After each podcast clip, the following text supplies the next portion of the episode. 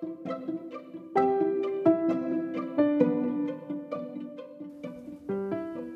ローです。ミミです。配信をお聞きいただきまして、いつもいいねやコメント、そしてフォローありがとうございます。今回は、マイナンバーカード、そしてマイナポイントを手に入れました。詳しくは手に入れますなんですけれども、えっと、3回かなまたぐらいに分けてマイナポイントとマイナンバーカードをゲットしたりとかあのゲットする予定になりましたのでその経緯についてお話をしていければと思います。もしあのこれから取る方とかあと申請中だったりとかあのもう手続きはしたけどああのマイナンバーカードの手続きしたけどこれからポイントの手続きするよとかっていう方がいらっしゃいましたらあのぜひなんか少しでもご参考になればと思います。ちょっとなんか、あのー配信というか、撮るのが間が空いたりするので、すごい話し方も、あと言葉も、頭が全然下も回らなくて、なんかあの、ぐだぐだになってしまったり、説明が本当に下手なので、あの、わかりづらい点がありましたら申し訳ありません。あとちょっとなんかいろいろトントンとかガシャガシャとかやりながら 撮ってるので、あの、聞きづらいようでしたら申し訳ないんですけれども、あの、音量調節などよろしくお願いします。お説をおかけします。で、えっと、今回は、そのマイナンバーカード、マイナポイントの中で、マイナンバーカードを作ろうと、マイナポイントをもらおうと思ったきっかけをまとめてようと思いました。もともと私は、そのマイナンバーカードとか騒がれてた時に、騒がれてたって言ってるのかな？あの別にいいかなと思ってたんですね。なんかこう役所に行って手続きをするって結構時間もかかるしでその時間とか労力を使ってまで5,000ポイントいるかと言われたらでしかもなんか写真撮ったりとかねいろいろこう個人情報をまた増やしたりとかするのもなんかなと思ってしまってあのずっとマイナンバーカード自体いらないと思ってたんですね。ただちょっと考えが変わったのが今年の1月だったと思うんですけれどもあのスタイフの配信者さんで「いいえ私です」さんという方がいらっしゃいます。であの今は白になったんですけど、えっと、黒歴史白歴史うんとなんだっけ白歴史あ生成ラジオそう白歴史生成ラジオというのを今、あのー番組名であの配信をされていらっしゃる方なんですけれども、えっと、この方があの生まれた娘さんの分も含めてマイナンバーカードを申請してマイナポイントを、あのーもらいましたというお話をされていたんですね。で、えっと、確かその私弟子さんも2回ぐらいに分けてそのマイナンバーカードの申請とマイナポイントの申請についてのお話をしていただいてまして、あのー決済とかのあとはあなんかサイトとかお店の中でやっぱ5,000円分もらえるって大きいのかなって思えるようになりました。もう一つは今年にこれもこう入ってからだったと思うんですけどあのマイナンバーカードまだ作ってない人にあのマイナンバーカードそろそろ作りませんって感じの紙で郵送でなんか送られてくるんですよね。あの役所なのかどこかわかんないんですけどそう早くあそろそろ作ろうよみたいな感じの 案内が送られてきてであの別にいらないから捨てちゃっても構わないとは思うんですけどなんかねその案内だけのためにねこんな何枚も紙使ってもらって郵送もしてもらったりしてなんかもったいない紙とかに悪いなと思って なんかその2つがきっかけで一応マイナンバーカードを作る決意をしました。でえっとそその後半の方はともかく前半の方なんですけれどもあの私弟子さんは、えっと、本当に、ね、さっきもお話ししたんですけどそのマイナカードの手続きのこととマイナポイントをもらう時のことをあの結構事細かにあのお話ししていただいてるんですね。なのでそのすごいあの注意しなきゃいけないこととかどうやってやったかっていうのもすごく分かりやすくてで実際私でしたら、まあ、インターネット経由で申請をしてで届いた書類と必要なものを持ってであの役所の方にカードをもらいに行ったと。そしてのカードをもらったところでうんと電子マネーにチャージをしてでそのチャージと同時にポイントをもらったという流れで、あのー、マイナンバーカードとマイナポイントのことをご紹介していただいててで多分その話がすごくあの聞きやすかったからだと思うんですねこうスッと頭に入ってきてあなんかこれなら、あのー、私も欲しいなって思えるようになりました。えーと、ちょっとねこのアンカーの方に貼れるかわからないんですけどスタイフの方には、えっと、ちょっと後になっちゃうかもしれないちょっとお時間いただいちゃうかもしれないんですけどその家私弟子さんのうんとアカウントとあとその時の配信ちょっと探せればその時の配信もあの貼りたいなと思っていますのであのぜひ私弟子さんのあの、お声とか配信とか聞いてみていただけたら嬉しいです。でそこからあの時が経ち、あのー、それでもやっぱり写真撮るのとかが面倒だったんですけど ようやく重い腰を上げて、あのー、申請したりとかすることができました。その今度は、えっと、申請のマイナンバーカード自体の申請の仕方ともらいに行き方とあとマイナポイントのうんと申請の仕方というところになるんですけれどもちょっと順番が逆になるかあの編集の過程であの結局元通りになるか分かんないですけどその3つとあともう一つポイントをもらう時の注意があったんですね。これ一回私デッサンの方で聞いてたんですけどあの私のもらい方だったら平気だろうなんてよくわかんない考えをしてたら同じでした という注意事項があるので、えー、とまずそれを話してから残りの3つのあの手順とかについてお話しできればなと思います。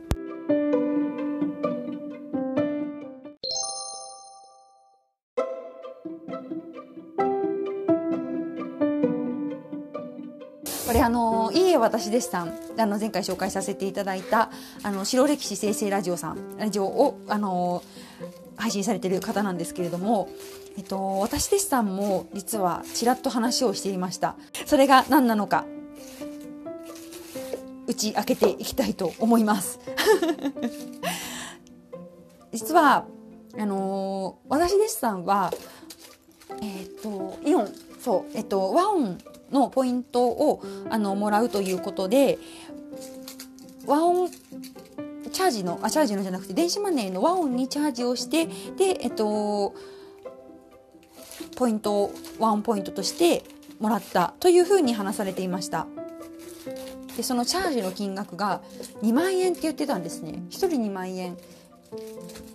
2万円チャージすれば、あのー、5000ポイントがもらえると言っていて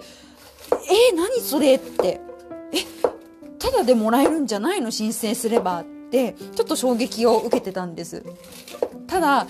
あのなんかよくわかんないけどその時調べればよかったのにあの私もともとその聞いてる時はもらうんじゃなくてただあの私弟子さんの配信を聞かせていただいてる中であのマイナンバーカードの話が出てで聞かせていただいてたという流れだったので特にそこまであの興味もなくただえー、チャージだと2万円かかるんだなんてそんな感じで 実はスルーしちゃったんですよ。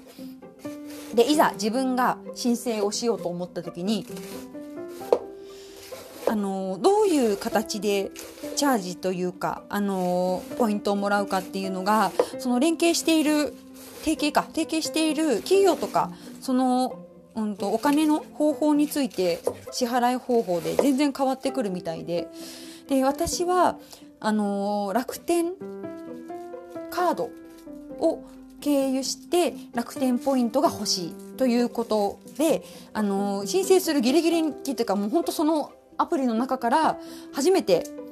あの楽天ポイントをとして5000円もらう方法5000円分のポイントをもらう方法を確認しました。そしたらですよ条件としてそのポイントの申請をしてから今年の9月31日までに累計2万円以上カードを使って支払いをすればその2万円の25%にあたる5000ポイントを楽天ポイントとしてマイナポイントとしてあの付与しますというふうに書かれていました。そこで初めてあの私弟子さんが言われていた2万ってここかと。アホですよね。本当もうその聞いてはいたので先に調べればよかったのにあのなんかチャージをするから2万円必要なんだと。であのクレジットカードであくまでなんかそういうなんかお買い物のアプリでもらうので別にまさかお金をねこちらが出してでポイントをもらうっていうことはないだろうっていうなんかよくわかんない考えを持ってしまっていたのでいやーびっくりでしたね。あそうなんだ。2万円しかも先にこちらが払った上でポイントがつくんですよね。おおと思って。いやそうしもうその時にはすでに本当マイナンバーカードが手元にあってもうポイントをもらうための申請をするだけあのアプリでも先に進んでであとはあのどどの形でもらえますかみたいな状態だったのでいやもうねせっかくカードまでもらってるし後にも引けないななんて思って。泣く泣く9月までに頑張って2万使おうっていう思いで申請をしました。で結局私はあのもうこの申請してすぐに2万円以上のお買い物をすることがあのその時決まったので特にその後もうああどうしよう2万円いかないってやきもきすることはなくあのとりあえず済みそうなんですけれどももしこれからポイントマイナポイント欲しいなと思ってで一応カードの申請申請です。あの受け取りじゃなくて申請が3月までに今年の済んでいればマイナポイント5000ポイントを受け取るチャンスはありますのでただそれで急いでマイナポイントがその申請すればもらえると思っている方がいらっしゃったらちょっと一歩思い踏みとどまってあのこれが参考になればいいなと思います。ねだってねああやって5000ポイントもらえるって言ったらもらえるもんだと思いますよね。まさかまさか2万でその25%としてもらうなんて思いもよりませんよね。というちょっとした愚痴も含めて。今回はその5000ポイントをもらうにあたっての注意点。で私があの私弟子さんの配信を聞いてすぐに確認すればよかったことということであの皆さんにはあのぜひ事前に知っていただいてあの私みたいなことがないようにと思ってあのお話をさせていただきました。参考になったら嬉しいです。ちなみに、えっと、あの今回クレジットカードを私は経由するので一応そのクレジットでの支払いがそのポイントをマイナポイントのもらう申請をしてからえー、っと9月30日までの間にあの累計2万円以上買い物をすればということになっているんですけれども場合によってはあの私弟子さんが言われていたようなあのその場で一なんだっけ一律じゃなくてなんて言うんだっけあのこうドカンとまとめてえっ、とえっ、とうんとまあうんそうあのバラバラじゃなくてまとめて2万円その時にドンと支払えばその分、うん、5000円ポイントもらえるっていう場合もありますのであのぜひ事前にあのこれでポイントをもらおうと思ってるっていうのも決まってる方がいらっしゃればあの事前に見ていただけると本当にいいなと思います。で調べ方がちょっと出てくるかな。あの私はもうすでにアプリから申請するのにこうなんかどういうふうにやるみたいなそういう項目があったのでアプリからネットに飛んで調べることができたんですけれどもあのもし多分アプリダウンロードしてなくてもちょっとできるかごめんなさい。試してはいないんですけどインターネットからあのマイナポイントマイナポイントで例えば、えーとどうしようかなあ7個でもしマイナポイントをもらいたい場合はマイナポイント7個もらう方法とかで調べていただくとあの出てくると思います。であの7個はねちょっとセブンさんのインターネットでの説明の仕方だとなんとなくちょっと私は分かりづらくて一応そのマイナポイント用のあの総務省が出しているあのマイナポイントとかマイナンバーカードのなんか Q&A とかなんかいろいろあるのでそっちの方がちょっと私は分かりやすかったかなと思います。でも多分そのマイナポイント7個とかで調べるとあのセブンさんの案内とかも出てくるかもしれないのでぜひいろいろちょっと読んでいただきながらあの確認の方を事前にしていただければいいなと思います。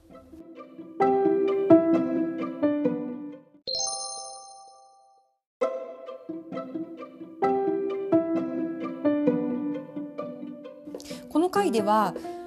と、マイナンバーカードを申請するまでの手順についてちょっとあの記憶をたどりながらになってしまうのであのあやふやな部分があるので恐縮なんですけれどもお話をしていきたいと思います。あとあくまでちょっと私のやり方なので恐縮です。私はマイナンバーカードをまず申請する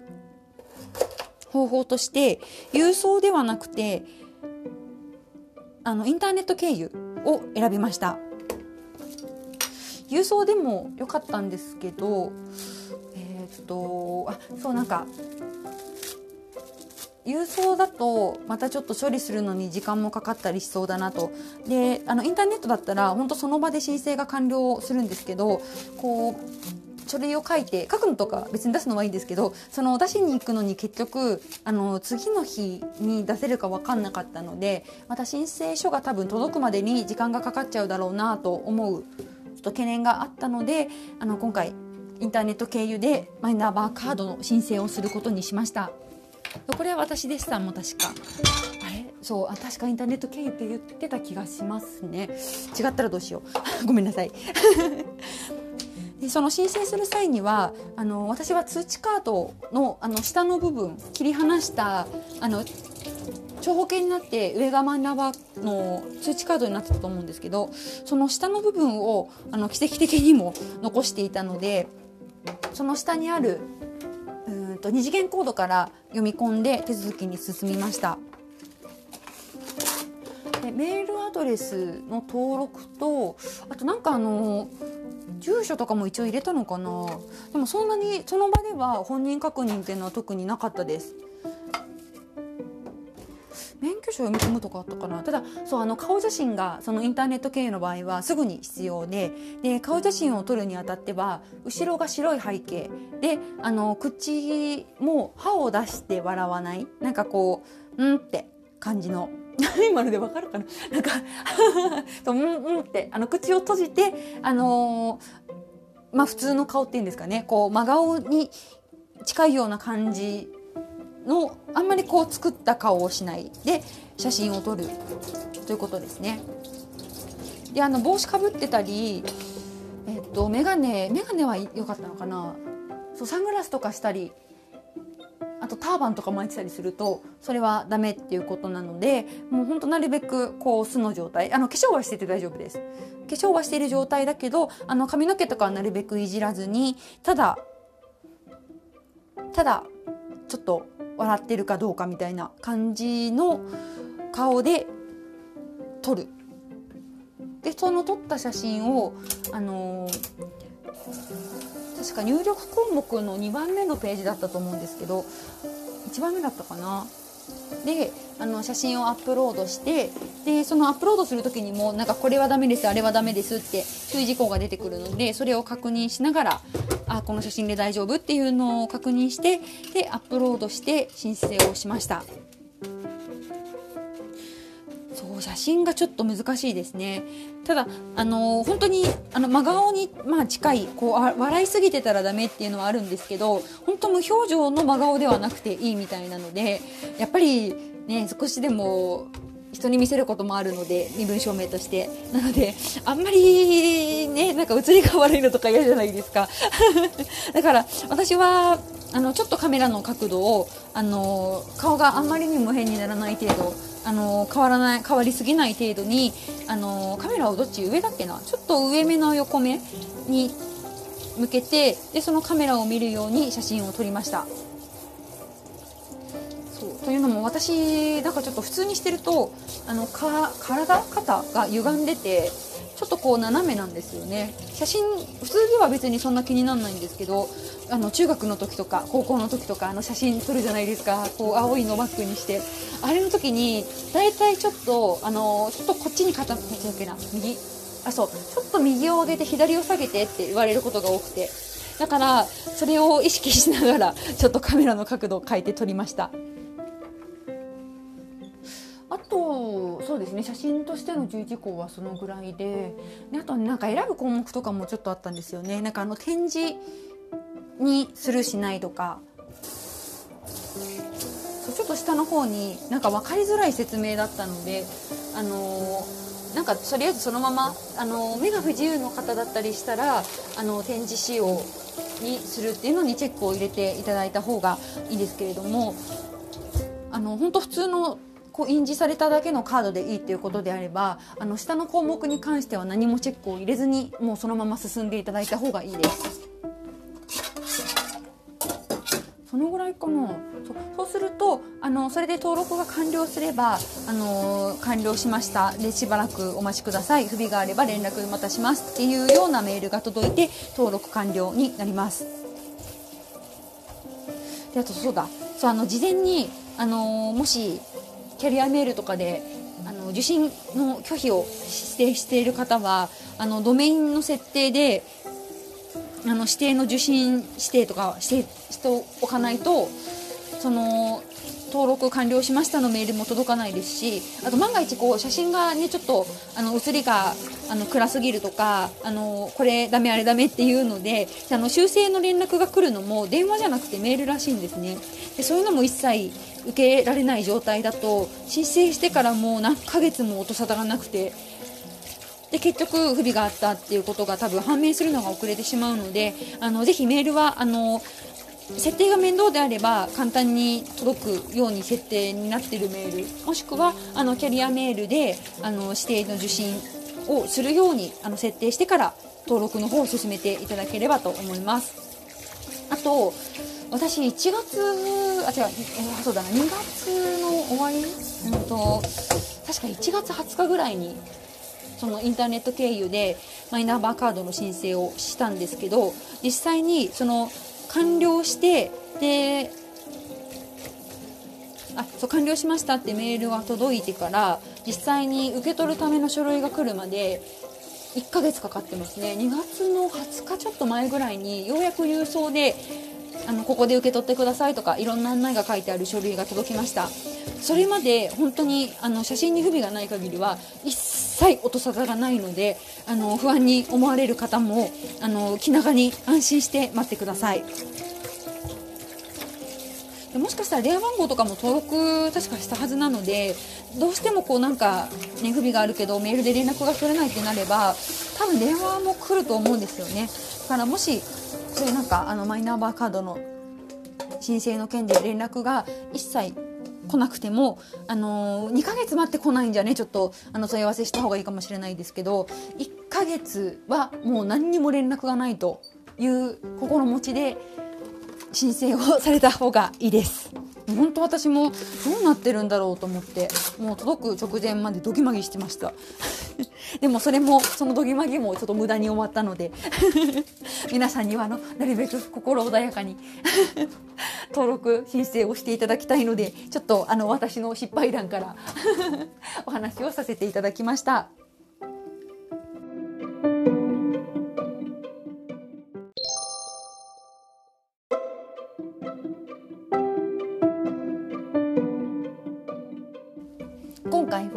あの前回はカードの申請についてお話をしました。で1ヶ月近く経って1月20日ぐらいに申請して2月の20日頃にようやく、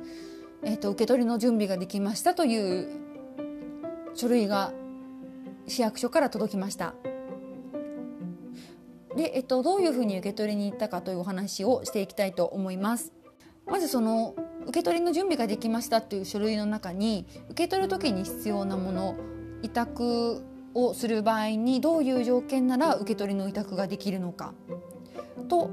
あとどこで受け取ってくださいとかこの受け取るためにこのハガキは必ず時短くださいっていう案内そとそのハガキが入っていました。でハガキにはあの受け取る場所が書いてあるんですけど表面。自分の名前が書かれているところに。でなぜかそこにシールが貼ってあってこのシールを剥がして受け取る場所を確認してくださいって書いてあるんですね。ただその受け取り場所については別の案内にも書いてあります。なのであの別に剥がさないでそのまま持ってっても大丈夫だと思います。確かそのハガキの裏にもね同じこと書いてあった時がするんですよね。なんかここで受け取ってくださいみたいな。で多分そのシールがそういうなんか受け取り場所をあの他の人に知られないようにするためではなくおそらくはがきの裏面の下に委託する場合にあの必要な事項がいくつか書く場所があるんですけれどもカードを受け取る時にその自分が確定申告とかするなんかマイポータルっていうのに必要な登録の ID とあとマイナンバーカードをいろんなあの公的な書類とかを申請するにあたってあの暗証番号っていうのを使ってあのいろんな機械とかで操作をしていくんですけれどもその何かに使う暗証番号を3つ決めてではがきに書いてであとは委託に必要なものを持っていくんですけど多分それが見えないようにあのシールで隠せるようにあのよくわかんないところにシールが貼ってあるものだと思われます。なので特にあのご本人であの受け取りに行く場合はそのシール、ね、剥がしても特に受け取り場所しか書いてないので あの全然気にされなくてもいいかと思います。でそう自分で受け取る際に必要なものがこの、えっと、実際に受け取りの準備ができましたっていう時に届いたあの交付のハガキなんかねあの裏と表それぞれにあのマイナンバーちゃんっていうのかななんかうさぎの マイナンバーのキャラクターがいます。いろんなところに散りばめられてます。であとはうんと運転免許証とか本人確認ができるものなんですけど多分あのパスポートか運転免許証とかなんか写真顔写真が入ってるものがない場合はあのー、なんか学生証とか健康保険証とかそう健康保険証も健康保険証だけではダメです。健康保険証しかない場合はそれともう一つなんかあのー年金手帳とか社員証とか学生証とかあとなんか多分戸籍謄本とかでも平気なのかな、うん、なんかとにかくあの健康保険証は1枚1つだけじゃダメ。でも免許証とかパスポートとかおそらく顔写真が入っている身分証明書なら1つで大丈夫っていう感じですね。であともし持っていればあのマイナンバーカードを申請する時のあの通知カード。マイナンバーカードじゃなくて通知カードの方。とあと基本台帳カードっていうんですかね。なんかあの住民基本台帳みたいなのを登録されていればそのカードも持っていきます。であとこれとこのハガキと一緒に、あのー、個人ナンバーとあとその e-tax とかなんかあの確定申告とかで、あのインターネット経由で申告をする際に必要なあの電子証明書に使う自分の ID とあと、あの暗証番号を決めて来てくださいっていう紙がありますでそれを書けるようになっている紙があるのでそれも一応一緒に持っていきます。もし免許証かパスポートがあればはがき免許証をその ID とかを書く紙であれば通知カードとあと基本住民基本台帳カードっていうんですかね。うんでなん私はその住民基本台帳カード忘れちゃったので 持ってるのに忘れたんです でも大丈夫だったので、えーと、はがきとカはがきと通知カードと本人確認書類とあと暗証番号とかを書く紙この4つで大丈夫でした。一応あのハガキの裏に「いつまでに取りに来てください」って書いてあるんですけど今この状況下なのであの延長しておいておきますよという案内も入ってました。あと委任する場合ですねこのカードを委託して誰か別の人に受け取る場合なんですけどあの仕事が忙しいから代わりに受け取ってくれ家族っていうのはダメみたいです。その委任するにあたってはこのハガキの下の方に委任状やむなくその委任する場合の委任状っていうのがあのハガキについついてるとかハガキの裏面に書いてあるので切り取らずにそのまま裏面を書きます。あとは、えっと、その代理人の人の戸籍謄本とかその本人確認が必要になるもの多分これは免許証だけじゃなくて戸籍謄本が必要なんじゃないかな。うんですね。そう戸籍謄本だ。戸籍謄本とあとはこの委任状とあとその本人の多分身分確認証も必要だと思いますね。うん、であでそうとか。その受けあの代理人の場合はその代理人自身の身分証明としての身分確認も一応持ってった方がいい。運転免許証とかも必要かもしれない。これには書いてないけど多分必要だと思うんですよね。とあと戸籍謄本とかその代理権代理で受け取れる受け取るための確認の書類とあとはそのカード自体を交付された人の身分証明と通知カードとはがきが必要になりますなるみたいです。でこの通知カードとあとさっき私が忘れたって言ってるんですけど住民基本台帳カードについてはなければないで大丈夫みたいです。とにかくだから本人確認は厳しいですね。うん。であのー、そでちょっとごめんなさい話が前後しちゃったんですけどその委任できる受け取りを委任できるのは病気とか障害とかでやむを得ない理由。もうどうしても、あのー、身体的もしくは何かこう精神的な理由とかであのもうその本人が身動きが取れない状態。とか施設に入っているとかそういう状態寝たきりであの介護をされている方とかそういう状態であればあのカードの依頼をカードを受け取るのを依頼することができるみたいです。うんなかなか受け取りに関しては厳しいなとこの通知で来たものを読んだ時は思いました。なんかちょっとすみませんなんかいろいろ話が前後しちゃったりとかしたんですけど、えっと、今回はその受け取るにあたっての必要なことですね。であとそう実際にあのちょっとやばいあと2分切ってるんですけど、えっと、私が取りに行った時はあの私自身で行くのではがきと、えっと、通知カードとさっきもお話ししたように、えっと、免許証とうんとその個人の ID とか暗証番号を書く紙を持っていきました。であの手続きとかももう免許証をコピーしてもらうだけであの全然スムーズにできましたであと暗証番号とかあと ID も自分でもともと決めてはいってたのでそれを入力して終わりっていう感じですね。うんちょっとすいません時間がいっぱいになっちゃったのであの中途半端なんですけど一応必要なものはこういうものだよということをお話しさせていただきました。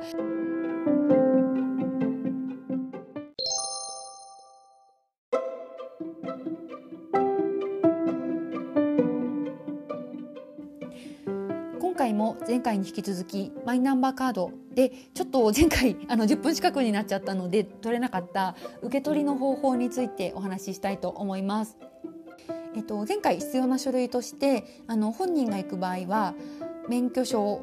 とか顔写真が入ったあそう私の場合ですねごめんなさい私の場合は、えっと、顔写真が入った、えっと、本人確認書類運転免許証と受け取るためのあのこれを持ってきてくださいって言われていた受け取り用のハガキと,、えー、っと通知カード持ってたので通知カードとあと ID とかパスワードあの4桁の暗証番号ですねこれを書く紙の4点を持っていきました。で最初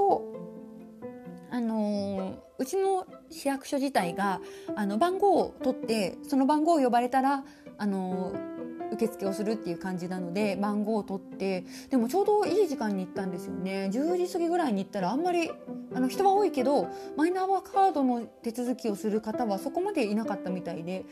うん、最初に数字を引いて待って10分ぐらいで呼ばれてでその最初呼ばれた時点では、えっと、その通知のハガキもらうための持ってきてくださいって言われていたはがきとあと本人確認書類を渡してであの免許証コピーしますねって言って取ってもらってで次はあの次のところであの最終的な受け取りの手続きになりますということであのもう一度別の番号をもらってあの少し待ちました。でこれも多分5分ぐらいだったかなあのスタイフ聞きながらだったのでその1人の方の配信者さんの聞いてる途中で呼ばれたので多分そんな10分もしなかったと思います。で、えっと、今度呼ばれてちょっと違う窓口に行ってでそこには機械が置いてありました。で最初カードの内容が間違いないかどうかっていうのをあのカードを借りして確認をしてで間違いないようであれば1回カードをちょっとまたあの戻されちゃって。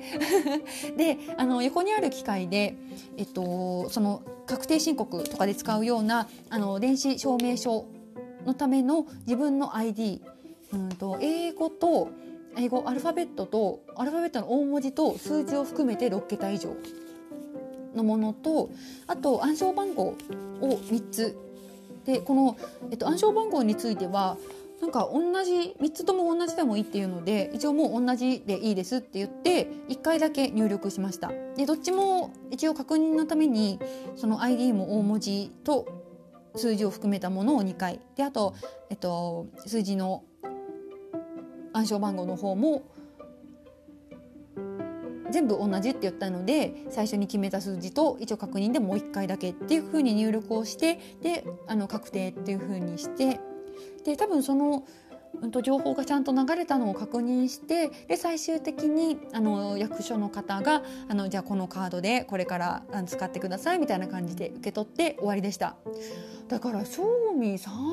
分ぐらいだったですね。なんか思いのほか待たずに行けました。多分ちょうどその平日の10時頃で、あのー、人がいないタイミングだったっていうのもあるのかもしれないんですけどだからなんかちょっと表紙抜けするぐらい意外と簡単に カードをもらうことができてほっとしました。今回はちょっとあの前回のに漏れちゃったので少しだけなんですけど受け取りについてお話をさせていただきました。で次にお話をさせていただくのは今度、えっと、マイナンバーカードではなくそのカードをもらった後、えっとマイナポイントの申請についてお話をしたいと思います。ただこの申請もねちょっとグダグダグダっと話すんでまださらに2回ぐらい続きそうですね。もしあのお時間があってあの話聞いてやってもいいよという方がいらっしゃれば またあのあげますので引き続き聞いていただけたらありがたいです。あのそして受け取りまでについてですね何かあのご参考になれば嬉しいなと思います。では、えっと、最後まで聞いていただいてありがとうございました。また次の配信でお会いしましょう。